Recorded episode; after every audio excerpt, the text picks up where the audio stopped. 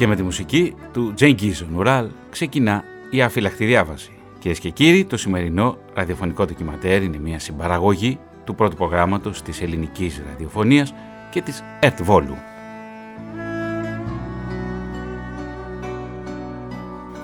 Μας ακούτε σε όλη την Ελλάδα μέσα από τις κατατόπους συχνότητες στα FM του πρώτου προγράμματος. Μας ακούτε στο νομό Μαγνησίας μέσα από την Ιερα Βόλου και σε όλο τον κόσμο μέσα από τη φωνή της Ελλάδας.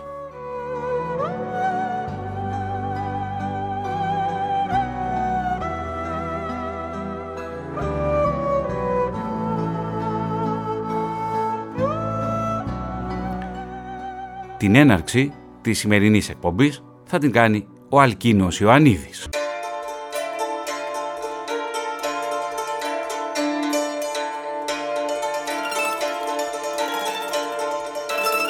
Σαν το νερό το σταγιατόν δεν έχει Όποιος το πίνει πολεμάει κι αντέχει Δεν τα αγοράζω, δεν πουλώ, μα με κερνάς και στο κερνό. Σαν το νερό το σταγιατόν δεν έχει.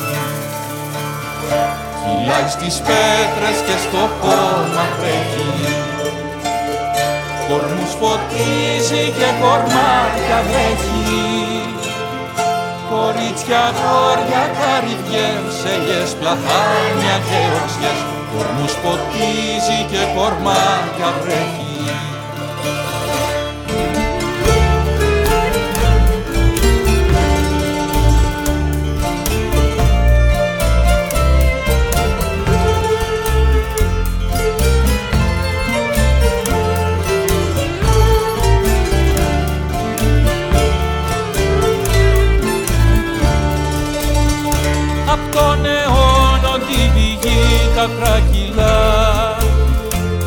Δροσίζει το αύριο και το υπόσχεται ξανά.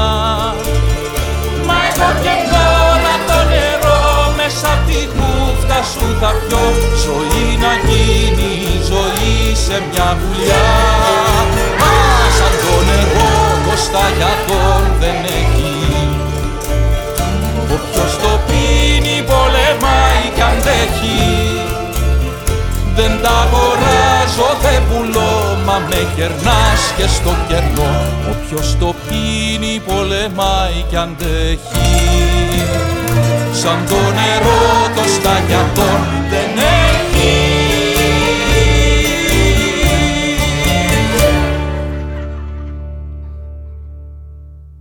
Ευχαριστούμε θερμά τον Αλκίνο Ιωαννίδη, ευχαριστούμε θερμά τους κατοίκους των Σταγιατών για το συγκεκριμένο δώρο. Σαν το νερό των σταγιατών δεν έχει. Κυρίες και κύριοι, σήμερα θα ξετυλίξουμε το ραδιοφωνικό ντοκιματέρ για το νερό των σταγιατών. Σύνδεση με αέρα Βόλου. Ελένη Μανώλη στο άλλο μικρόφωνο. Καλημέρα από Βόλο Θωμά. Ε, να πω βέβαια ότι νομίζω ότι αυτή η εκπομπή θα, θα μείνει έτσι στην ε, ιστορία. Είναι ένα θέμα που το αγαπώ εγώ τουλάχιστον πάρα πολύ και πολύ χαίρομαι που και εσύ ενδιαφέρθηκες για να στηθεί αυτή η εκπομπή. Και χωρίς τη σημαντική συμβολή σου και συνδρομή δεν θα γινόταν τίποτε. Λοιπόν. Σωτήρης Παναγιώτου στη ρύθμιση του ήχου. Ενώ στο Βόλο βρίσκεται ο Γιώργος Ανιφαντής στην κονσόλα και ευχαριστούμε θερμά τον Χρήστο Βαβάλιο, τον τεχνικό της Έρα Βόλου. Εδώ στον κεντρικό έλεγχο της ελληνικής ραδιοφωνίας βρίσκεται ο Σάκης Ευθυμιόπουλος. Ενοποιούμε τους δύο ραδιοθαλάμους, γινόμαστε ένα και σε λίγο θα συνδεθούμε με τις σταγιάτες Πηλίου. Ελένη, να δώσουμε μια ταυτότητα για το σημερινό ραδιοφωνικό ντοκιματέρ. Βεβαίως, να δώσουμε. Γιατί ασχοληθήκαμε με αυτό; Ε, βέβαια, θα έχετε ακούσει, φίλοι ακροατές, ότι ο επόμενος παγκόσμιος πόλεμος θα είναι για το νερό, που είναι πηγή της ζωής. Δεν μπορώ να σκεφτώ την παιδική μου ηλικία χωρίς να σκέφτομαι το νερό. Η πατρίδα μου είναι μια πόλη από νερό, είχε πει η Γαλλίδα συγγραφέας Μαργκερή Ντυράς. Το ίδιο μπορούν να ισχυριστούν και οι κάτοικοι των σταγιατών, που η ζωή τους είναι συνδεδεμένη με το νερό. Τους θρύλους και τις δοξασίες γύρω από αυτό, τις νεράιδες που διαφεντεύουν τις βρύσες στο βουνό των Κεντάβρων. Δεν θα μπορούσαν λοιπόν να μην αντιδράσουν στην προοπτική να τους αποκόψει κάποιος από την πηγή ζωής τους την κρύα βρύση, έχοντας μάλιστα ως στόχο, όπως οι ίδιοι ισχυρίζονται, την ιδιωτικοποίησή του. Γη και είδωρ, θυμίζω, είχαν ζητήσει οι Πέρσες πρέσβεις και από τους Σπαρτιάτες και αυτοί τους πέταξαν σε ένα βαθύ πηγάδι, γράφει ο Ηρόδοτος. Λέτε να επαναληφθεί η ιστορία;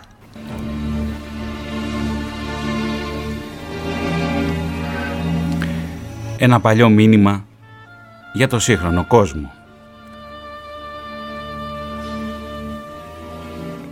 Ο μεγάλος αρχηγός στην Ουάσιγκτον μινάει πως θέλει να αγοράσει τη γη μας. Ο μεγάλος αρχηγός μινάει ακόμη λόγια φιλικά και καλοθέλητα. Καλοσύνη του. Γιατί ξέρουμε πως αυτός λίγο τη χρειάζεται αντίστοιχα τη φιλία μας. Την προσφορά του θα τη μελετήσουμε γιατί ξέρουμε πως αν δεν το πράξουμε μπορεί ο Λευκός να προφτάσει με τα όπλα και να πάρει τη γη μας. Πώς μπορείτε να αγοράζετε ή να πουλάτε τον ουρανό, τη ζέστα της γης; Για μας μοιάζει παράξενο. Η δροσιά του αγέρα ή το άφρισμα του νερού ωστόσο δεν μας ανήκουν. Πώς μπορείτε να τα αγοράσετε από εμάς; Κάθε μέρος της γης αυτής είναι ιερό για το λαό μου. Κάθε αστραφτερή πευκοβελώνα, κάθε αμούδα στις ακρογιαλές, κάθε θολούρα στο σκοτεινό δάσος, κάθε ξέφωτο και κάθε ζουζούνι που ζουζουνίζει είναι στη μνήμη και στην πύρα του λαού μου ιερό. Ξέρουμε πως ο Λευκός δεν καταλαβαίνει τους τρόπους μας. Τα μέρη της γης, το ένα με το άλλο, δεν κάνουν για αυτόν διαφορά. Γιατί είναι ένας ξένος που φτάνει τη νύχτα και παίρνει από τη γη όλα όσα του χρειάζονται. Η γη δεν είναι αδελφός του, αλλά εχθρός που πρέπει να το κατακτήσει και αφού τον κατακτήσει πηγαίνει παρακάτω με το ταμάχι που έχει θα καταπιεί τη γη και θα αφήσει πίσω του μια έρημο. Η όψη που παρουσιάζουν οι πολιτείες σας κάνει κακό στα μάτια του ρηθρόδερμου. Όμως αυτό μπορεί και να συμβαίνει επειδή ο ρηθρόδερμος είναι άγριος και δεν καταλαβαίνει.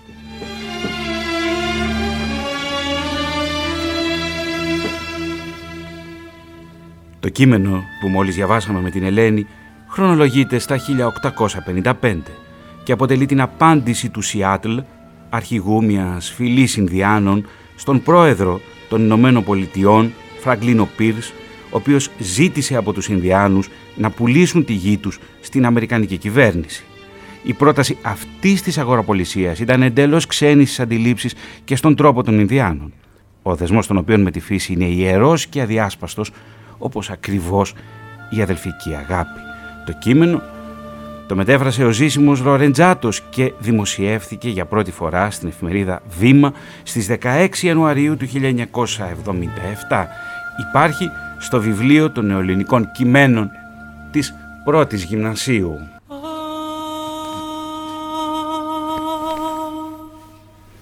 Της άρνης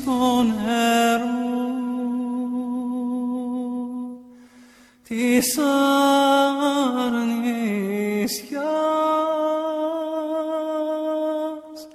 της αρνησιάς,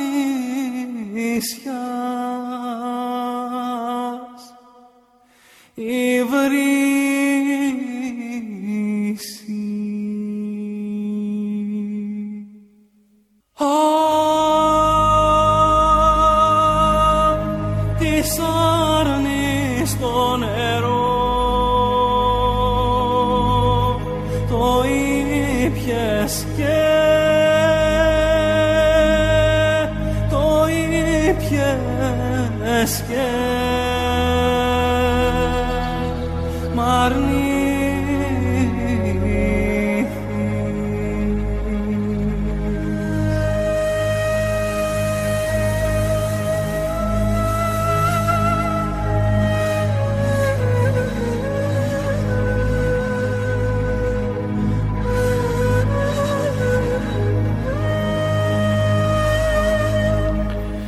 Κυρίες και κύριοι, στο σημείο αυτό θα συνδεθούμε με τις Ταγιάτες. Ελένη Μανώλη.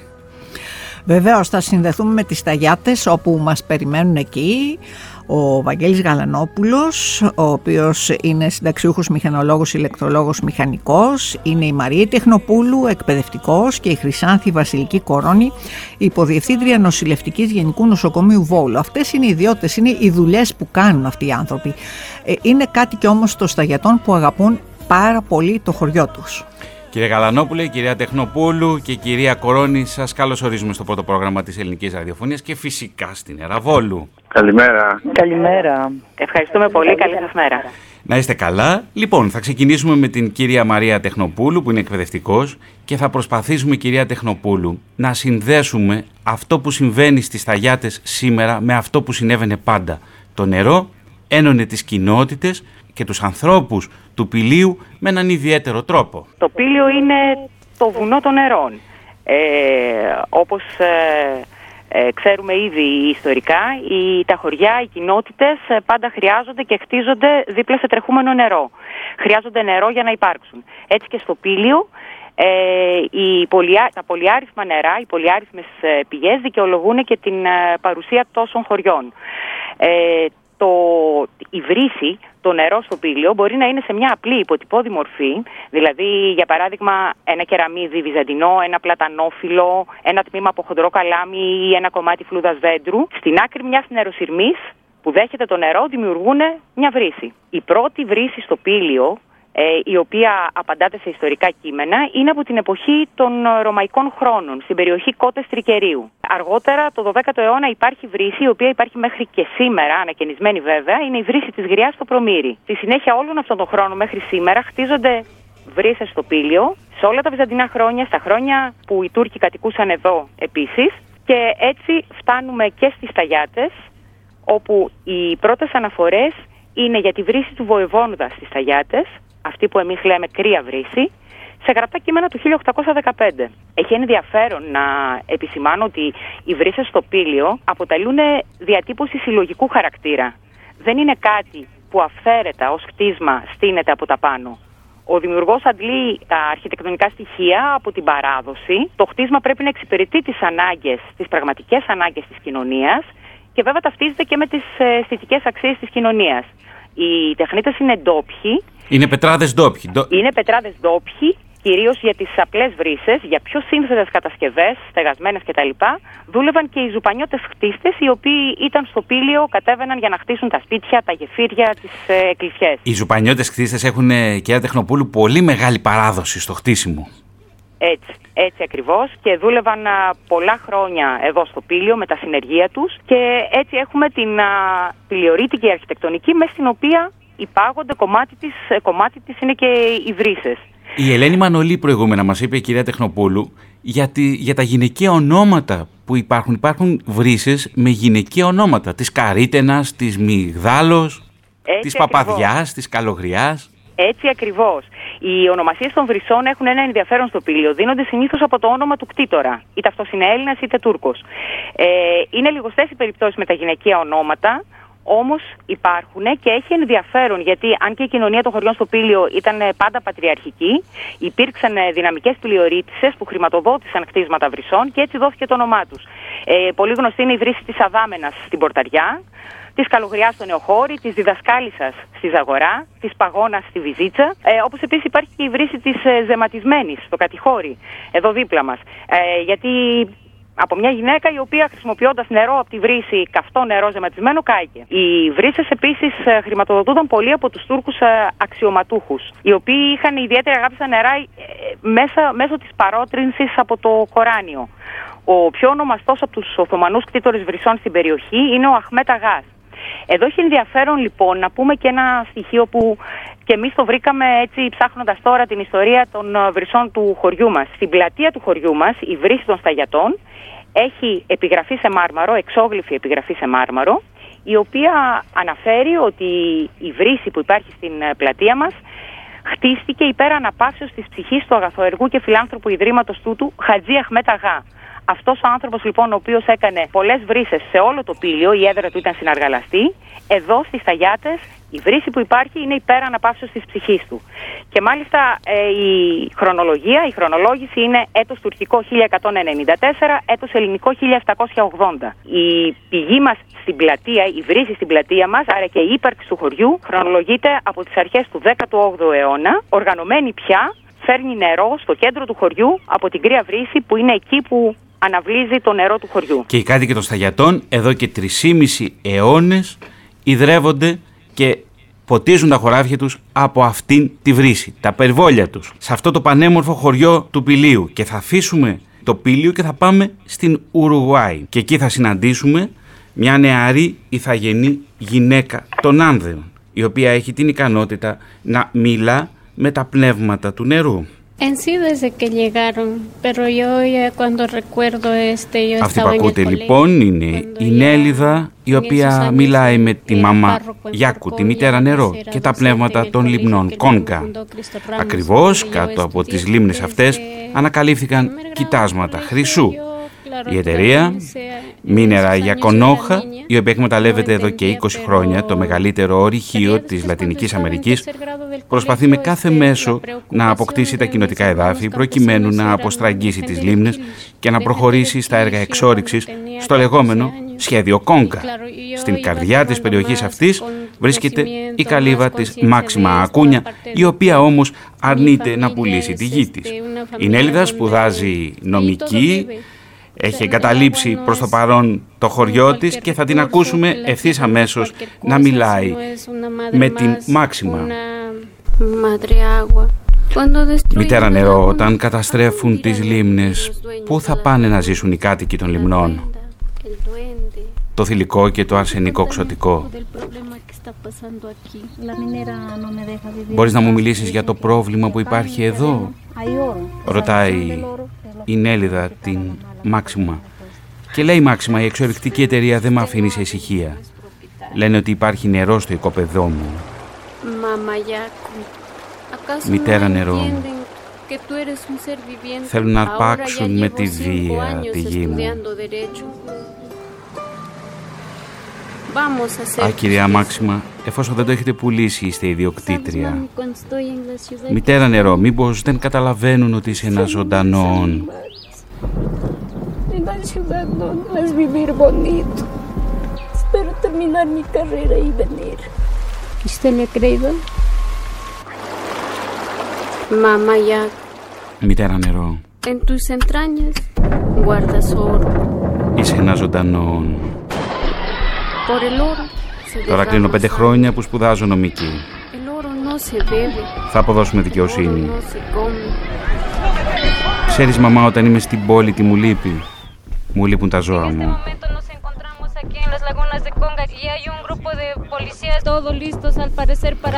Μητέρα νερό στα σπλάχνα σου φυλάς χρυσάφι. Για το χρυσάφι γίνεται αίμα. Το χρυσάφι δεν πίνεται. Το χρυσάφι δεν τρώγεται. Αυτή τη στιγμή βρισκόμαστε στις λίμνες της Κόγκα.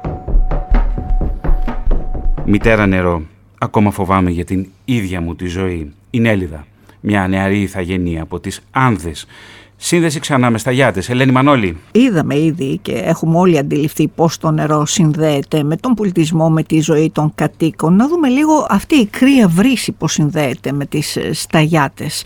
Πόσο σημαντική είναι για το χωριό. Ποιο είναι αυτό το χωριό και πώς συνδέεται με αυτή τη βρύση. Θα μας πει νομίζω τώρα η Χρυσάνθη Βασιλική Κορώνη. Η σύνδεση με το χωριό είναι πάρα πολύ μεγάλη. Μιλάμε για μια πηγή η οποία είναι πάρα πολύ κοντά στο χωριό. Δηλαδή είναι ένα τέταρτο η διαδρομή για εκεί. Είναι ένα πανέμορφο σημείο. Τη διαδρομή συναντάμε σκιουράκια. Φτάνουμε στην πηγή η οποία προστατεύεται με ένα δικό της φυσικό τρόπο από δύο βράχους που λειτουργούν σαν πύλη. Ε, εκεί υπάρχει ένα τεράστιο πλατάνι το, στο οποίο σύμφωνα με τη λαογραφία ζούσε ένα τεράστιο φίδι που ήταν φύλακας του νερού και το νερό αναβλύζει δίπλα από τον κορμό του.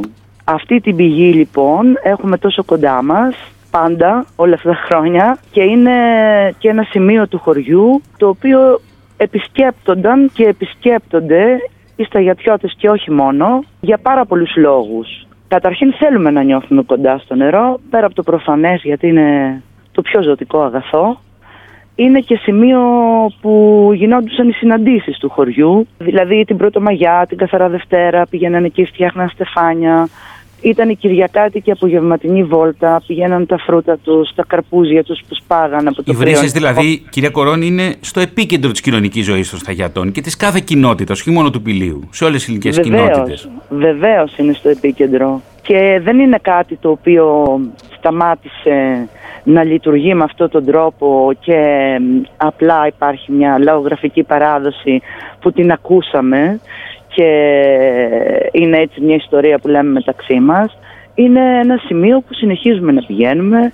Πολύ πιο πρόσφατα έχουν γίνει αρκετές δράσεις στην πηγή, όπως ας πούμε να πάμε γεννήτρια, να παρουσιάσουμε το όνειρο καλοκαιρινής νύχτας σε ένα χώρο που νομίζεις ότι τα ψωτικά θα βγουν δίπλα σου και θα σου μιλήσουν. Έχουν γίνει παρουσιάσεις παραμυθιών.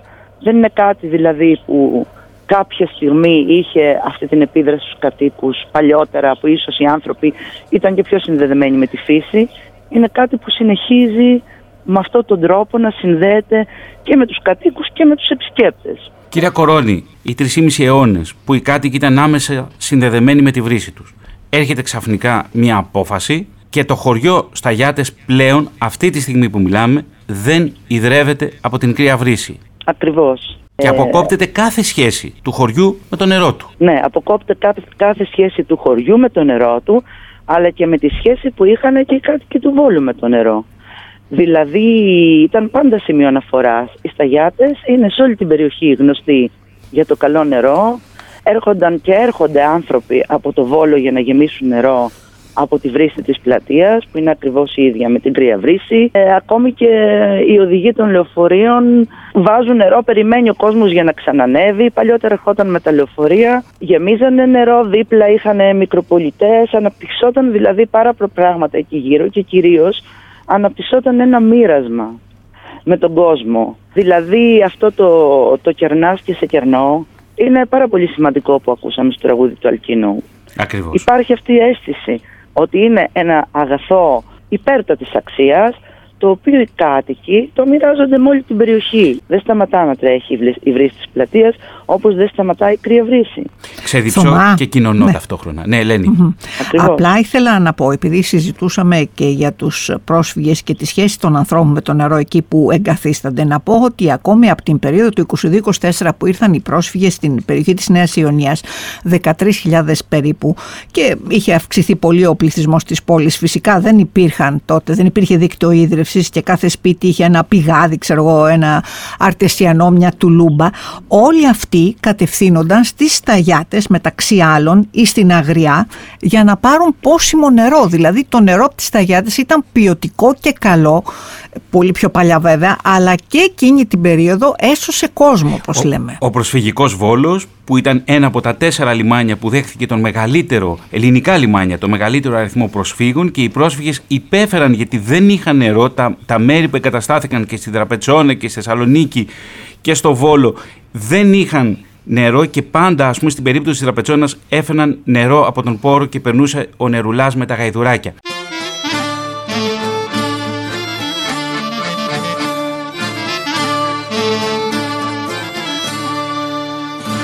Στη Σαλονίκη στα τσαμάρι κοντό καημάιδι Στη Σαλονίκη στα τσαμάρι κοντό καημάιδι Στη σχολή στα εργαστήρια ποντόλα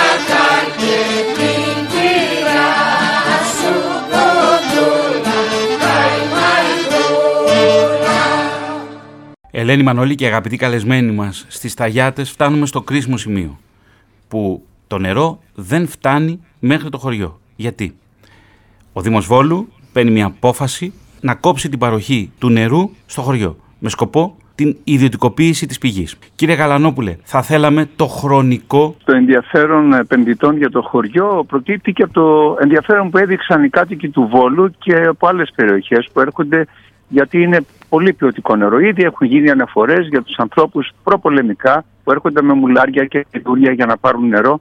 Κάποιοι το εμπορευόντουσαν κιόλας. Όταν το 1964 ήρθε το πρώτο αστικό λεωφορείο στο χωριό, υπήρχε ανάγκη για δρομολόγηση πάρα πολλών γραμμών ας πούμε, λεωφορείων για να έρχονται να παίρνουν νερό και ξαφνικά το, μετά από αυτό το ενδιαφέρον κάποιος ε, ε, σκέφτηκε να το αξιοποιήσει ε, βγάζοντας κέρδος για πρώτη φορά όταν έκανε μια αίτηση και ικανοποιήθηκε από τότε από την κοινότητα να φτιάξει ένα εμφιαλωτήριο στο χωριό μας στις αρχές του 80. Στις αρχές του 80. Στις αρχές του 80 δηλαδή έγινε η πρώτη Προσπάθεια. η πρώτη, και, και το λέμε έτσι επιχείρηση ιδιωτικοποίησης γιατί η λειτουργία του εργοστάσιου του μικρού αυτού, βιοτεχνία ήταν, κράτησε περίπου τέσσερα χρόνια γιατί οι κάτοικοι φτάσαν σε ένα σημείο να είναι πολύ αρνητικοί με αφορμή το γεγονός ότι ο, ο επενδυτής, ας το πούμε έτσι, έκλεβε από το νερό των σπιτιών τις δύσκολες καλοκαιρινούς μήνες. Επίσης είχε αρχίσει να φτιάχνει και πλαστικά μπουκάλια, επιβάρυνε το περιβάλλον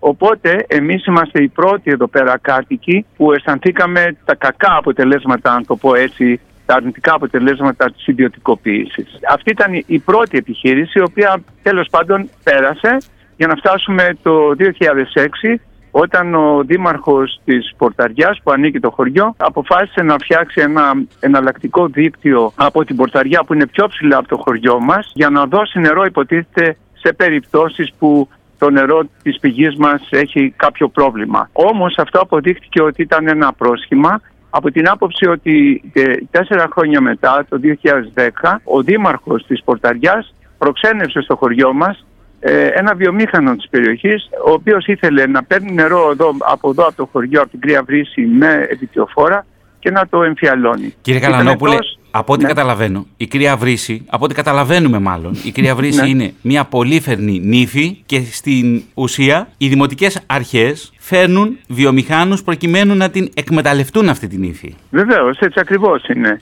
Και έτσι έγινε και το 10 και ήταν τόσο μεγάλο το ενδιαφέρον που ο Δήμαρχος πήρε την πρώτη αρνητική απάντηση από το τριμελές τότε κοινοτικό συμβούλιο του χωριού. Επέμενε και μετά από κάνα δύο μέρες τους είπε να το ξανασκεφτούν σοβαρά. Λοιπόν, πάλι πήρε αρνητική απάντηση για να έρθει εδώ στο χωριό πάλι μετά από δύο μέρες με το βιομήχανο μαζί για να πείσει τους κατοίκους να πάρουν τη σωστή απόφαση. Οι κάτοικοι όμως ναι. εξαγριωμένοι σταμάτησαν την ιστορία αυτή, έδιωξαν τους ενδιαφερόμενους και έτσι γλιτώσαμε από αυτή την περίπτωση. Μέχρι εκείνη τη στιγμή δηλαδή. Κύριε Καλανόπουλε και ναι. αγαπητοί φίλοι ακροατές, ακούστε τούτο. Εφημερίδα The Guardian, η Βρετανική εφημερίδα. Άρθρο της 5ης Ιουνίου του 2018. Τίτλος «Τα 58 εκατομμύρια λίρες Αγγλίας που δόθηκαν στα διευθυντικά στελέχη των ιδιωτικών εταιριών ίδρυυσης αποτελούν εθνικό σκάνδαλο. Η Γενική Ομοσπονδία Εργαζομένων κάνει εκστρατεία για την επιστροφή στο δημόσιο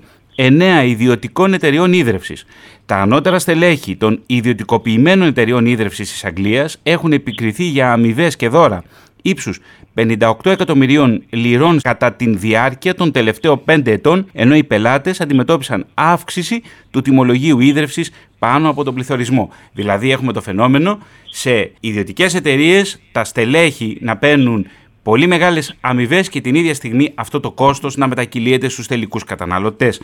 Από τον Guardian μπορείτε να το αναζητήσετε στο φύλλο της 5η Ιουνίου 2018. Κύριε Καλανόπουλε, ο λόγος εσάς και πάλι. Το ταξίδι μας λοιπόν στον χρόνο συνεχίζεται και μπαίνουμε στη δύσκολη περίοδο των μνημονίων όπου τα χωριά όλα του πηλίου εντάσσονται 10 χωριά, 12 εντάσσονται στο Δημοβόλιο κατά ένα πολύ παράξενο και παράλογο τρόπο γιατί έχουμε ένα τελείως διαφορετικό περιβάλλον δεν μπορεί να συνδεθούν τα προβλήματα και η καθημερινότητά μας με το αστικό κέντρο. Παρ' όλα αυτά όμως έγινε αυτό χωρίς καμιά ε, διαβούλευση και όλοι τότε πιστήκαμε ότι μπαίνουμε σε μια δύσκολη περίοδο γιατί στόχος είναι η εκμετάλλευση του χρυσού, δηλαδή του σύγχρονου χρυσού που λέγεται νερό. Ήδη από, πήραμε τα πρώτα μηνύματα και εμείς ως κάτοικοι των Σαγιατών, αλλά και όλοι οι κάτοικοι του Πηλίου, όταν μας είπαν από το Δήμο ότι πλέον πρέπει να σταματήσουμε να κάνουμε αναφορές στις πηγέ μας, διότι είμαστε πλέον συνοικίε του Βόλου και ότι τα νερά ανήκουν σε όλους. Λες και εμείς είχαμε διαφορετική αντίληψη. Άλλωστε, τα μοιραζόμαστε τα νερά και θα σας πω κάτι πολύ ενδιαφέρον σχετικά λίγο αργότερα. Αλλά ας μείνουμε όμως στον πρώτο δήμαρχο, ο οποίος το 2011, με την ανάληψη των καθηκόντων του και επίσης τις υποχρέωση της τοπικής δημοτικής επιχείρησης να αναλάβει πλέον τη διαχείριση των πηγών μας, τότε σε μια αναφορά που την έχουμε, γίνεται λόγος για χρησιμοποίηση εκείνου του εναλλακτικού δικτύου που είχε φτιάξει ο Δήμαρχος Ποταριάς που δεν, που δεν χρησιμοποιήθηκε ποτέ, αντί να παίρνουμε νερό από την κρύα βρύση. Εκεί διαπιστώνουμε και εμείς πλέον ότι η πηγή μας είναι ο στόχος. Βέβαια δεν είναι μόνο η πηγή μας ο στόχος, είναι οι πηγές όλου του πηλίου. Γι' αυτό και ο, τότε με μια, με μια διαχείριση του θέματος χειρουργικού τύπου ανακαλύψαμε όλοι ξαφνικά ότι τα νερά μας είναι βρώμικα. Τυχαίοι τίτλοι στο τοπικό τύπο αλλά και παντού και σε όλη την Ελλάδα λέγανε ότι οι πηγές του πηλίου είναι, είναι βρώμικες. Ξαφνικά το νερό που πίναμε άλλαξε χωρίς καμία ειδοποίηση. Μπήκαμε στο θέμα της πλωρίωσης. 350 χρόνια πίναμε νερό κατευθείαν από τις πηγές, όπως υποθέτω ότι και οι άνθρωποι στην Εβιάν, το περίφημο νερό της Γαλλίας, ε, ε, ε, από εκεί πίνουν νερό κατευθείαν από τις πηγές. Εμείς ξαφνικά χάσαμε, χάσαμε αυτό το δικαίωμα και τότε ξεκίνησε ένας μεγάλος αγώνας ενάντια στην ιδιωτικοποίηση του νερού που βλέπαμε ότι προς τα πάει. Μια και μέθοδος γενικά παγκόσμια είναι όταν στοχεύεται μια πηγή να καταρχήν να υποβαθμίζεται το νερό, ο κόσμος που τη χρησιμοποιεί να πηγαίνει στον φιαλωμένο και να χάνει το ενδιαφέρον για την πηγή του Οπότε από εκεί πίσω στις πλάτες του είναι πιο εύκολη δουλειά της ιδιωτικοποίησης. Και έτσι δημιουργήθηκε με τον αγώνα που ξεκινήσαμε εναντίον αυτής της ιστορίας, δημιουργήθηκε και η κίνηση πολιτών Πηλίου και Βόλου για το νερό. Εμείς αρχίσαμε έναν αγώνα και εδώ πέρα και όλοι μαζί, όλα τα χωριά του Πηλίου, για να αποφύγουμε αυτή την κατάσταση. Εμείς είχαμε και το μήνυμα που μας αφορούσε πιο ιδιαίτερα, ότι η πηγή μας είναι στόχος, οπότε τα πράγματα πήραν μια δυναμική πορεία. Περάσαμε μέσα από φωτιά και σύντορο όλα, όλα τα χωριά βέβαια, με δίκες, με, με πολλά πράγματα, με διαδηλώσεις, με, με άγρια πράγματα που αντιμετωπίσαμε στον αγώνα μας αυτό, για να φτάσουμε σε μια άλλη περίπτωση τώρα πρόσφατα, όταν 23 του Γενάρη φέτος ο πρόεδρος της ΔΕΙΑΜ ο νυν πρόεδρος της ΔΕΙΑΜ ε, ανακοίνωσε στον τοπικό τύπο ότι ακριβώς ε, θέλουμε να εμφιαλώσουμε τα νερά των πηγών του πηλίου για να, για να εξασφαλίσουμε τα πολύ γνωστά σε όλο το Πανελλήνιο, έτσι είπε, ε, για να εισπράξουμε λεφτά και να γεμίσουμε τα ταμεία της επιχείρησης η οποία νοσεί βαριά. Λοιπόν, εδώ πλέον τα πράγματα έρθανε πιο κοντά σε αυτό που εμείς ζήσαμε γιατί μετά από δυόμισι μήνες η Μεγάλη Παρασκευή μέσα στην πανδημία εκεί διαπιστώσαμε ότι παίρνουμε νερό πλέον από την πορταριά από εκείνο το ξεχασμένο για 14 χρόνια δίκτυο. Μάλιστα τις πρώτες μέρες είχαμε και νερά διαφόρων αποχρώσεων. Ε, γιατί η εγκαταλειμμένη αυτή... Ήταν το εγκαταλειμμένο το δίκτυο. Βεβαίως. Αλλά εκείνο που βέβαια μας ε, κυριολεκτικά μας εξαγρίωσε ήταν ότι όταν διαπιστώσαμε ότι η πηγή μας έφτανε στη δεξαμενή που έφτανε τόσα χρόνια, αλλά το νερό εκτρέπεται προς το ρέμα και δεν έρχεται στα σπίτια μας. Καθώς ετοιμάζαμε ε... και προετοιμάζαμε κύριε Καλανόπουλε αυτό το ραδιοφωνικό ντοκιματέρ με την Ελένη Μανώλη, Ελένη, μου έκανε ιδιαίτερη εντύπωση όταν διαπίστωσα ότι οι κάτοικοι των Σταγιατών φρόντιζαν και το δίκτυο ίδρυυσης και το δίκτυο άδρευσης, καθάριζαν μόνοι τους τα αυλάκια, δηλαδή είχαν αναλάβει πρωτοβουλίες και σέβονταν αυτό που κληρονόμησαν και αυτό που θέλουν να παραδώσουν και στους υπόλοιπους κατοίκους του Πηλίου και του Βόλου. Είναι όμως η λογική της Δημοτικής Αρχής και δεν νομίζω ότι είναι μόνο της τωρινής Δημοτικής Αρχής ε, στο Βόλο ίσως και γενικότερα ότι την διαχείριση των νερών πρέπει να την έχει η ΔΕΙΑΜΒΕΜ προκειμένου ε, είναι μια εταιρεία η οποία είναι πώς το λένε υπόλοιποι για τον νόμο ότι πρέπει να γίνεται οπωσδήποτε χλωρίωση σύμφωνα ναι. έτσι με το νόμο επίσης ότι δεν μπορούμε να αφήσουμε τους αντάρτες, τους λέω εγώ έτσι εντός εισαγωγικών, να κάνουν ό,τι νομίζουν, άσχετα αν φροντίζουν τις πηγές τους στα νερά τους στην άρδευσή τους. Ε, συνεχίστηκαν οι μηνύσεις, ε, η Δημοτική Αρχή λέει ότι εμπροκειμένου από τη δική τους δεξαμενή εκεί που συγκεντρώνονταν το νερό της κρύας βρύσης γινόταν συνεχώς δολιοφθορές και χαλούσαν τους ε, χλωριωτές και γι' αυτό το λόγο τους έφερε νερό από εκεί ενώ τώρα βέβαια τους έχει κάνει κι άλλες μηνύσεις η Δημοτική Αρχή τελευταία για κατάληψη κτηρίων δημοτικών λέει και μάλιστα έχει ξεκινήσει και μία προκαταρκτική ο εισαγγελέας για το συγκεκριμένο θέμα. Κύριε Γαλανόπουλε, αυτό που ναι. διαπιστώνω εγώ προετοιμάζοντας αυτό το ραδιοφωνικό ντοκιματέρ είναι ότι πρώτον δέχεστε απειλές εκτός της λεκτικής βίας που υπάρχει σε βάρος σας. Θέλετε να μας μιλήσετε για τις απειλές αυτές; Τι ακριβώς γίνεται; Ναι, βεβαίως. Και μάλιστα σήμερα είχαμε και την έκφραση μια τέτοιας απειλής. Ξεκινάνε ανακρίσεις γιατί λέει ότι στο χωριό μας ε, οι κάτοικοι, κάτοικοι έχουν καταλάβει τους δύο δημόσιους χώρους που έχουμε, ή μάλλον ναι, έχουμε το μουσείο, το λεγόμενο μουσείο, το Κοινωνικό Κέντρο Παράδοση και Πολιτισμού και το σχολείο. Ξέρετε, το, υπέροχο σχολείο που έχετε στα Γιάτες εκεί. Ναι, ναι. ναι βεβαίως, ναι. Είναι ένα σχολείο το οποίο δεν λειτουργεί βέβαια και χρησιμοποιείται για πολιτιστική δράση πάρα πολλά χρόνια. Η πολιτιστική δράση όμως δεν είναι οποιαδήποτε. Είναι μια δράση που, που ξεκινάει, όπου κρατάει όλο τον χρόνο. Κάνουμε τουλάχιστον 15 εκδηλώσεις. Το ιδιαίτερο είναι όμως που ξεκινάνε από, από ρεμπέτικα αλλά φτάνουν μέχρι την όπερα και κλασική μουσική, με θέατρα, με λογοτεχνικές εκδηλώσεις, με περπατήματα, με, τους, με το διήμερο των σπόρων, τη διατήρηση των σπόρων και του οικολογικού μπαξέ που λέμε ή επίσης την πολύ όμορφη γιορτή που κάνουμε για τους παραδοσιακούς φούρνους του χωριού μας. Αυτά κρατάνε πάρα πολύ και φέρνουν στο χωριό μας χιλιάδες ανθρώπους κάθε χρόνο. Αυτό το πράγμα τώρα δέχεται μια επίθεση. Θεωρείτε ότι αυτό που χρησιμοποιούμε εμείς σαν κάτοικοι αυτό το πράγμα που το σέβονται και το χαίρονται και το μοιραζόμαστε με χιλιάδες κατοίκους δωρεάν, γιατί και όλοι οι άνθρωποι που έρχονται εδώ πέρα της τέχνης και των γραμμάτων έρχονται έτσι για να προσφέρουν σε αυτό που κάνουμε, γιατί το κάνουμε μόνοι μας, το αυτοδιαχειριζόμαστε, μακριά από χορηγίες, από κόμματα, από συλλογικότητες, από δήμους. Ε, αυτό το πράγμα το οποίο ο Δήμαρχος ονομάζει γκάγκρενα, έτσι το λέει, αυτό το πράγμα αποφάσισε να το, να το ισοπεδώσει παράλληλα με, την, με το κόψιμο της πηγής που σημαίνει κόβουμε την κεφαλή του χωριού γκρεμίζουμε τον Παρθενώνα του χωριού γιατί κάθε μικρό χωριό έχει τον Παρθενώνα του εμείς έχουμε την Κρυαβρύση και παράλληλα σαρίζουμε όπως λέμε εμείς εδώ πέρα ισοπεδώνουμε την πολιτιστική δράση αυτός είναι ο σκοπός και ο στόχος αυτού του κυνηγητού που είναι πάρα πολύ άγριο στην πορεία των χρόνων.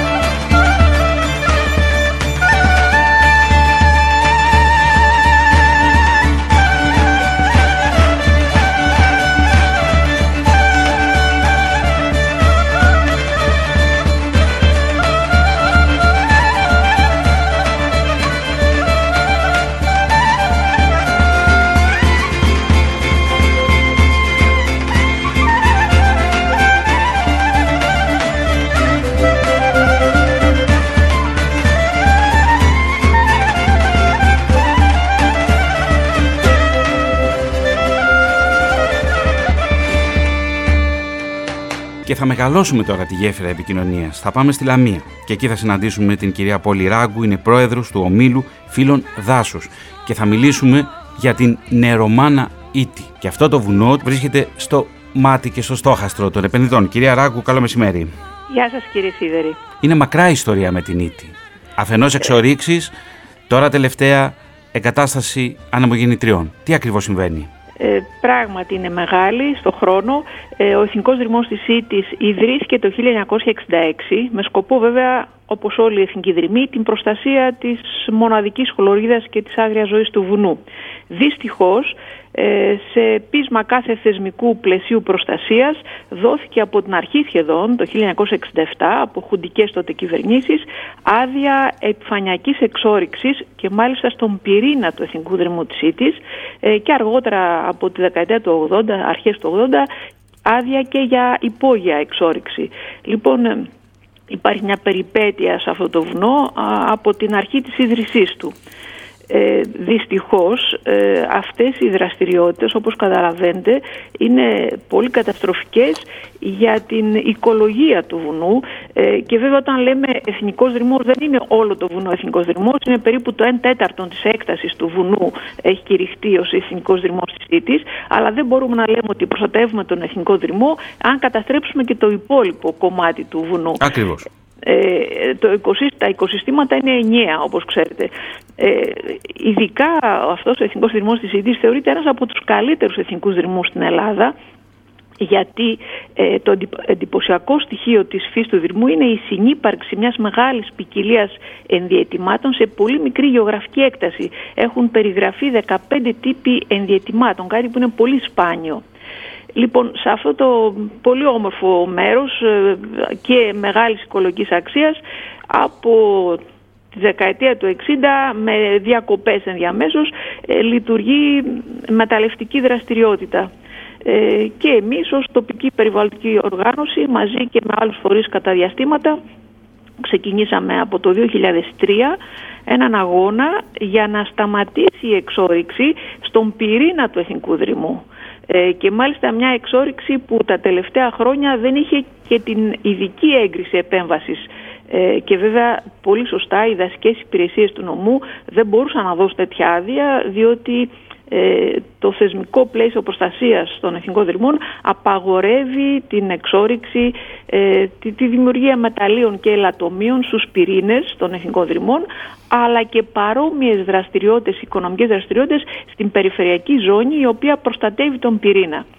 Ε, ξεκινήσαμε λοιπόν αυτό το, τον αγώνα καταφέραμε να βγάλουμε μια απόφαση σφραγίσματος του μεταλλίου δυστυχώς ε, δεν υλοποιήθηκε ποτέ και στη συνέχεια ξεκινήσαμε δικαστικούς αγώνες με προσφυγές στο Συμβούλιο της Επικρατείας. Ε, βεβαίως ε, στη διάρκεια των χρόνων και κυρίως ε, τα τελευταία χρόνια της οικονομικής κατοχής της χώρας μας ε, οι περιβαλλοντικοί νόμοι ε, άλλαξαν αρκετές φορές έτσι ώστε να μην χρειάζεται πια οι εταιρείες με τέτοιες δραστηριότητες να παίρνουν άδεια από τις τοπικές δασικές υπηρεσίες αλλά κατευθείαν από διευθύνσεις του Υπουργείου Περιβάλλοντος καταλαβαίνετε και τα πράγματα συγχέονται και γίνονται πιο χαοτικά άρα πιο εύκολα για τις εταιρείες.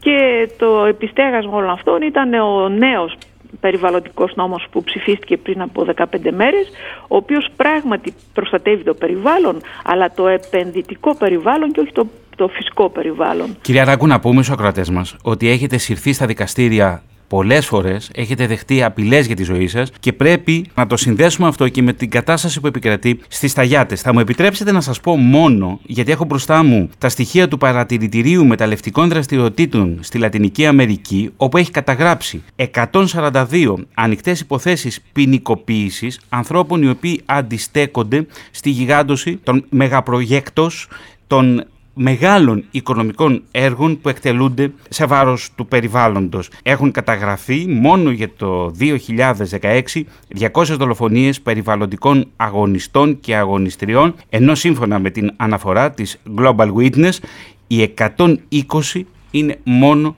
στη Λατινική Αμερική. Και βέβαια ο πραγματικός αριθμός δεν μπορεί να εξακριβωθεί. Ελένη Μανώλη. Λοιπόν, εγώ θα έλεγα ότι στην ε, συγκεκριμένη περίπτωση αυτό το πρόβλημα προκύπτει ε, από το γεγονός ότι πλέον αντιμετωπίζουμε το φαινόμενο της παγκοσμιοποίησης, του δυτικού δηλαδή καπιταλιστικού μοντέλου ανάπτυξης. Ε, αυτό νομίζω είναι το βασικότερο πρόβλημα, είναι αυτό που οδηγεί τον κόσμο προς μια ισοπαίδωση, μια άλογη μονομερή ανάπτυξη και ίσως και στην καταστροφή του, δεν ξέρω, αλλά όπως και να έχει ίσως απάντηση σε αυτό να έδινε, ε, να έδιναν δράσεις ανθρώπων όπως τις Σταγιάτες και αλλού ανά τον κόσμο, δηλαδή να, να αναπτυχθεί το φαινόμενο αυτό το οποίο συζητάμε αλλά το οποίο βιώνουμε και εδώ στην Ελλάδα, αυτό της τοπικοποίησης. Κάπως έτσι το αντιλαμβάνω. Κυρία Γαλανόπουλη και κυρία Ράγκου έχετε έρθει σε επαφή; Γνωρίζετε τις, τις δράσεις των Σταγιατών και του ομίλου φίλων του δάσους αντιστοίχως; Εγώ γνωρίζω ότι τον αγώνα που κάνουν ε, οι κάτοικοι των σταγιατών ε, μέσα από τα κοινωνικά δίκτυα επικοινωνίας. Ε, δεν, δεν γνωριζόμαστε προσωπικά βεβαίως, αλλά ξέρω. Συναντιόμαστε όλοι στον αέρα όμως του πρώτου ναι. προγράμματος ναι. της δημόσιας ραδιοφωνίας. Εδώ και χρόνια έχουμε κάνει σαν κίνηση πολιτών πυλή και βόλη για το νερό, στην οποία συμμετέχουμε, μια πρόταση να κατέβει νερό στο Βόλο κατευθείαν από τις πηγές σε διάφορα σημεία ε, στους δύο χήμαρους που είναι εύκολο να γίνει ώστε ο κόσμος να απολαμβάνει το νερό κατευθείαν από τις πηγές με την κατάλληλη φροντίδα βέβαια και έτσι να σταματήσουμε να, να, να, να δίνουμε στα ταμεία των, των, των εμφιαλωμένων των εταιριών εμφιέλωσης δεκάδες εκατομμύρια κάθε χρόνο σαν πολίτες. Ε, τώρα, πού βρισκόμαστε; Εμείς εδώ πέρα έχουμε μια ιδιαιτερότητα ότι ο, ο τοπικός πρόεδρος αρνείται να ασχοληθεί με το θέμα. Είναι της ίδιας παράταξης με, τον, με, με την παράταξη πέρα της Δημοτικής Αρχής. Λοιπόν, έχει σηκώσει τα χέρια, δεν κάνει τίποτα. Ε, επανειλημμένα έχουμε κάνει εκκλήσεις για να, να κάνει συνελεύσει, δεν τις κάνει. Επομένως, αναλάβαμε εμείς και πλέον το χωριό μας λειτουργεί με τη Λαϊκή Συνέλευση, η οποία για τρίτη φορά μαζεύτηκε την προηγούμενη Κυριακή. Πάμε για την επόμενη Κυριακή τώρα για τέταρτη φορά ώστε να ε, διαχειριστούμε το χωριό όπως είπαμε σε ένα ψήφισμά μας και να κάνουμε τα πάντα, τα πάντα, αυτό τα λέει όλα. Για να ξανακερδίσετε την να... κρύα βρύση. Βεβαίως, είναι πολύ βεβαίως. συγκινητικό, κύριε Γαλανόπουλα, αν με επιτρέπετε, ότι στο τραγούδι που για πρώτη φορά μεταδίδουμε σήμερα από την ελληνική ραδιοφωνία και ευχαριστούμε θερμά και τον Αλκίνο Ιωαννίδη και εσάς που μας το παραχωρήσατε, συμμετέχουν πέρα από την Εστουδιαντίνα, Νέας Ιωνίας Βόλου, συμμετέχουν και παιδιά της περιοχής. Το Αλκίνο είναι ένας από εμάς. Είναι ένας άνθρωπος που ζει εδώ πέρα μαζί μας, είναι σε καθημερινή βάση. Και επειδή ξεκινήσαμε με τον Αλκίνο, θα ναι. τελειώσουμε και θα ολοκληρώσουμε αυτό το ραδιοφωνικό ντοκιματέρ με τον Αλκίνο Ιωαννίδη, με το νερό των σταγιατών. Ελένη Μανώλη. Καλό μεσημέρι σε όλους. Να περνάτε όμορφα και να αγαπάτε και να φροντίζετε τον εαυτό σας. Κυρία Γαλανόπουλε, κυρία Τεχνοπούλου, κυρία Κορώνη και κυρία Ράγκου, σας ευχαριστώ θερμά για τη συμμετοχή σας σε αυτήν εδώ την εκπομπή. Και εμείς ευχαριστούμε και δίνουμε τα χαιρετίσματά μας σε όλο τον κόσμο που μας ακούει, σε όλο, σε όλο τον πλανήτη. Και μην ξεχνάτε φίλοι ακροατές του πρώτου προγράμματος, σαν το νερό των σταγιατών δεν έχει.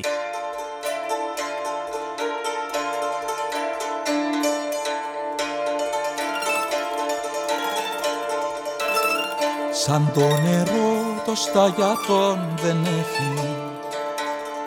Όποιος το πίνει πολεμάει κι αντέχει Δεν τα αγοράζω, δεν πουλώ, μα με κερνάς και στο κερνό. Σαν το νερό το σταγιατόν δεν έχει. Κυλάει στις πέτρες και στο κόμμα τρέχει Κορμούς ποτίζει και κορμάτια βρέχει Κορίτσια, γόρια, καρυδιές, ελιές, πλαθάνια και οξιές Κορμούς ποτίζει και κορμάτια βρέχει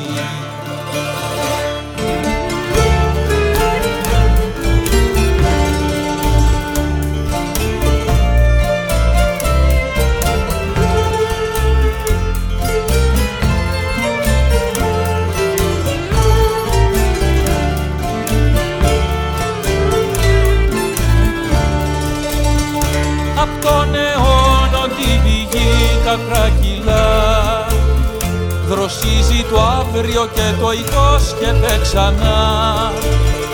Μα εγώ και τώρα το νερό μέσα απ' τη κούφτα σου θα πιω. Ζωή να γίνει η ζωή σε μια βουλιά Μα σαν το νερό το σταγιατόν δεν έχει.